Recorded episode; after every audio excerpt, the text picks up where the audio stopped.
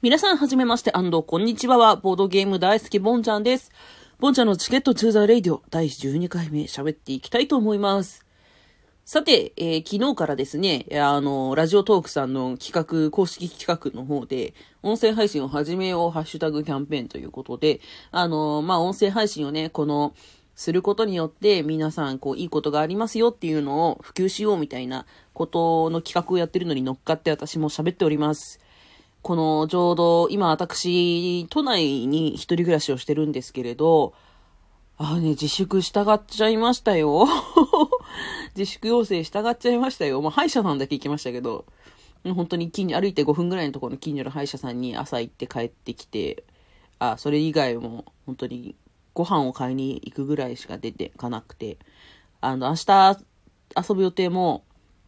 全部オンラインに切り替わりました。一回もう、あの、みんなで集まって区民館借りてボードゲームやろうって言ってたのはなくなって、まあそのメンバーと半分被ってるんだけど、オンラインで TRPG をやろうと。まあ結局、ボドゲの足みたいなものですけれども、TRPG をやろうと。あ、ちなみに TRPG っていうのはテーブルトーク RPG っていう、まあね、あのーゲームでピコピコ RPG みたいなのをするのを全部アナログでやろうと。ダイスを振って、あの、攻撃が当たった、攻撃がいくつだ、みたいなのをやったり、このダンジョンみたいなのも、じゃあ、あの、ここを調べますとか、そういうのを、えー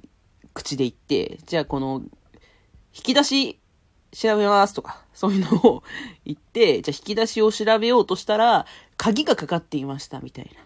で、鍵かかってたら、開けられないと。じゃあ、あの、鍵をこじ開けるっていう技能を持ってるので、それで成功するかどうか、またダイス振ります。みたいなね、そういうなんか何もかもがアナログな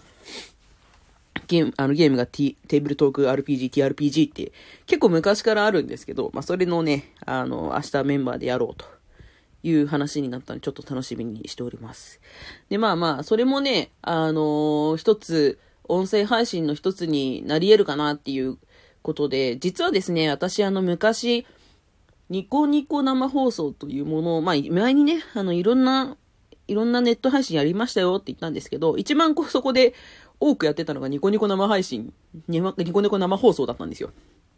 で、そこに一番こう腰を置いてた時期がありまして、でももうね、10年ぐらい前なんですけど、その時に、あの結構友達になった生主同士というか、まあ、あの、ラジオトークで言ったらトーカーさん同士がコミュニケーションがあるみたいな感じなんですけど、昔はね、やっぱその、リアルタイムで喋って、リアルタイムに誰かの放送があって、そこに、あの、コメントを叩き込んで、えーなんなら、電話、こう、スカイプとかを、こう、音声に乗らせるようにしてたから、結構その、放送やってると、リアルタイムで電話がかかってきて、みたいなことを、そういうね、仕組みがね、あの、ニコニコ生放送で強かったから、リアタイ、リアタイっていうのが強い、あの、ツールだったんで、結構その、生主同士、配信者同士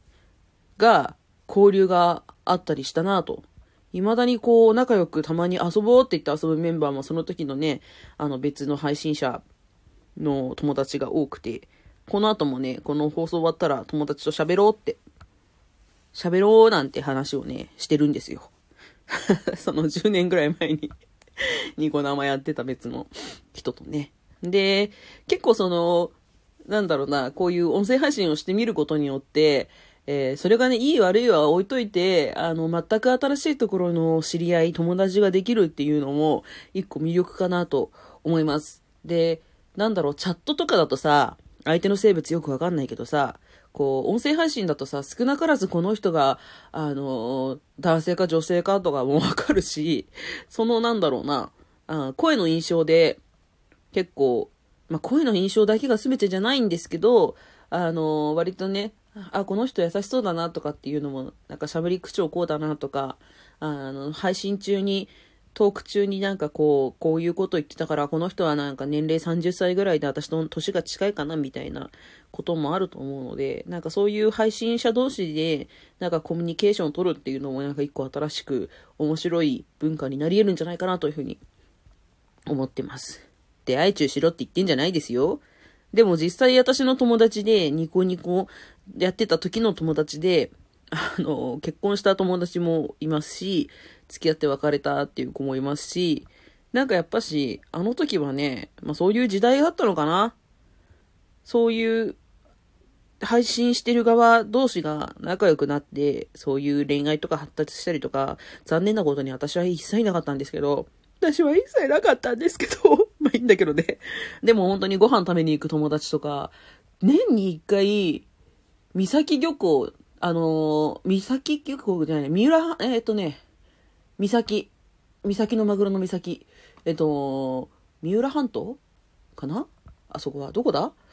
えっとね、年に一回行ってたんだけどな。あの、冬ぐらいに近くなると、2月とか、その時期に、友達が一人車出してくれて、あの、早朝深夜に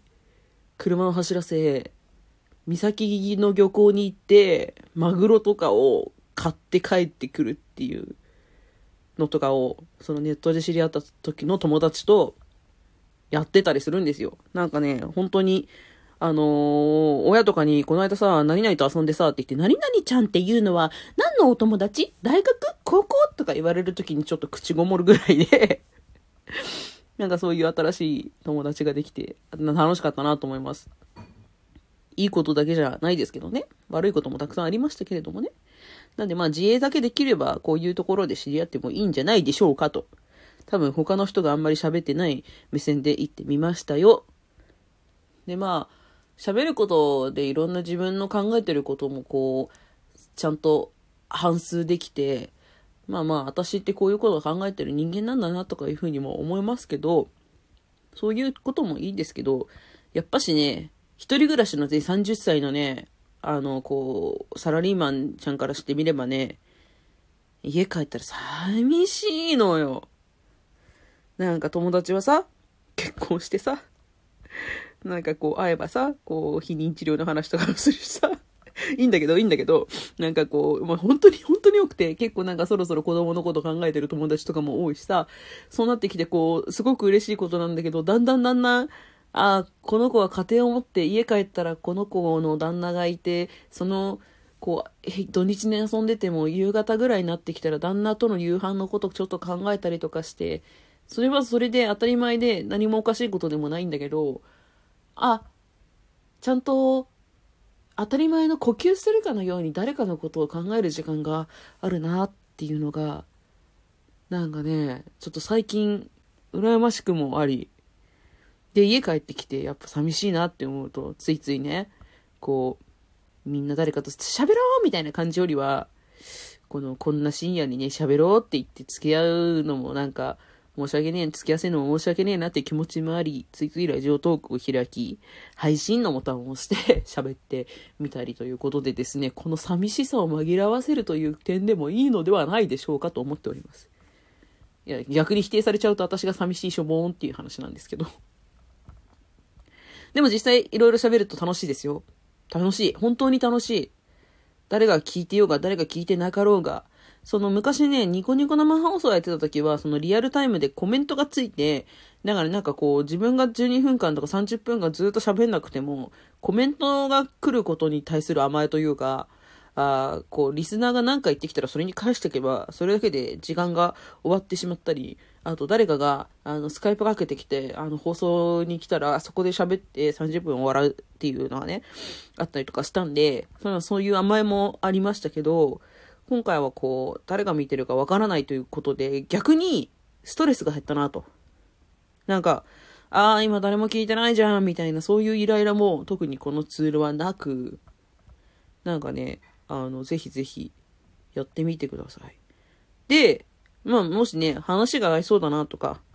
こう、喋るのが好きな 30代のおばちゃんですよ。サラリーマンのおばちゃんのこの放送を聞いて、この人話が合いそうだな、趣味が合いそうだなっていうことがあったら、まあツイッターとかもあるんで全然絡みに来てくれても結構ですし、